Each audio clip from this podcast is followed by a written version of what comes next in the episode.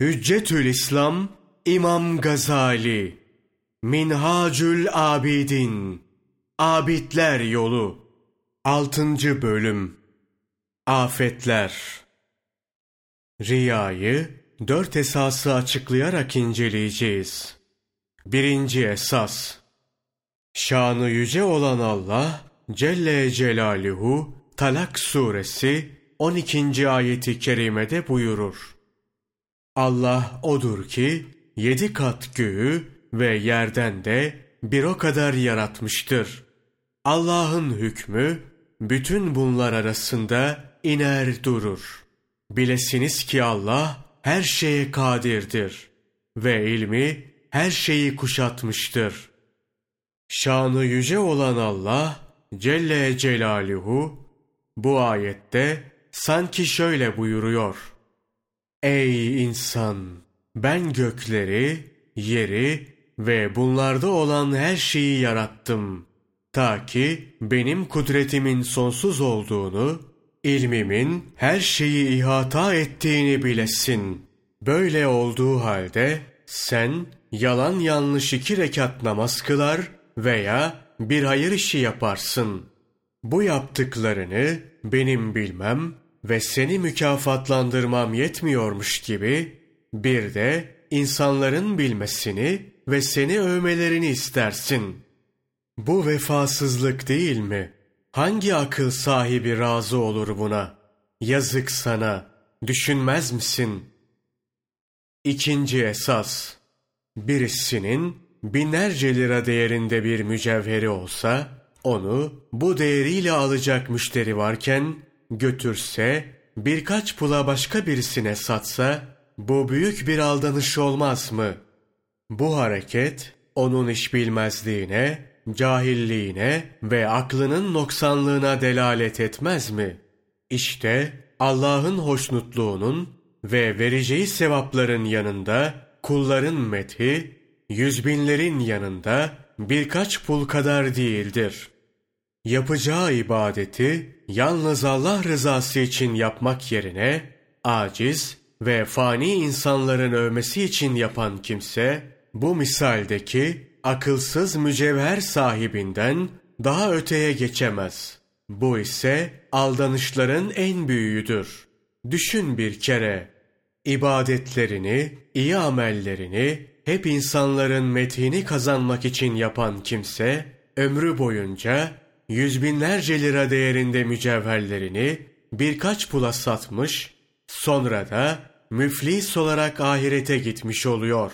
Halbuki yalnız Rabbinin rızası için ibadet etse, dünya kendisine uyar. Allah Celle Celaluhu her iki alemde muradını verir. Çünkü dünya ve ahiretin sahibi O'dur. Nitekim Kur'an'da Nisa suresi 134. ayeti kerimede buyrulur. Kim dünya mükafatını isterse bilsin ki dünyanın da ahiretin de bütün mükafatı Allah'ın yanındadır. Allah bütün söylenenleri işitir, yapılanları görür. Peygamberimiz sallallahu aleyhi ve sellem de bir hadislerinde şöyle buyururlar. Allah ahirete taalluk eden bir amel karşılığında dünyalık verir.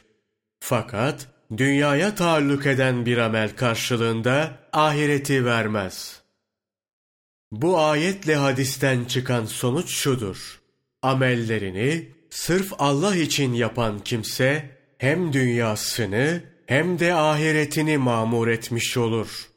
Fani dünya için veyahut da insanların metini kazanmak için yapan kimse ahiretini asla mamur edemez. Bazen dünyada istediğine de nail olamaz. Nail olsa bile baki kalmaz. Çünkü dünya baki değildir. Böylece hem dünyasını hem de ahiretini mahvetmiş olur. Düşün ey aklı olan kimse. Üçüncü esas.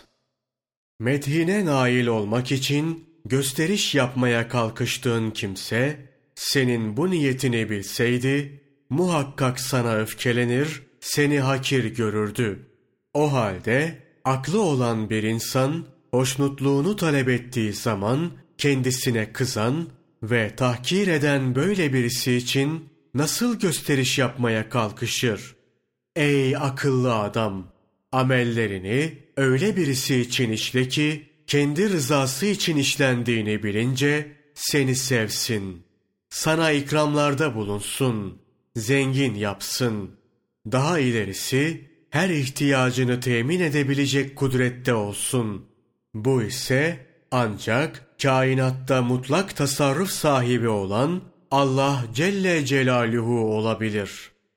Dördüncü esas Bir kimse dünya sultanlarının en büyüğüne yaklaşmak ve onun iltifatına nail olmak istese ne yapması gerekir? Şüphesiz sultanın hizmetine girmesi ve onun hoşuna gidecek bir hizmette bulunması gerekir.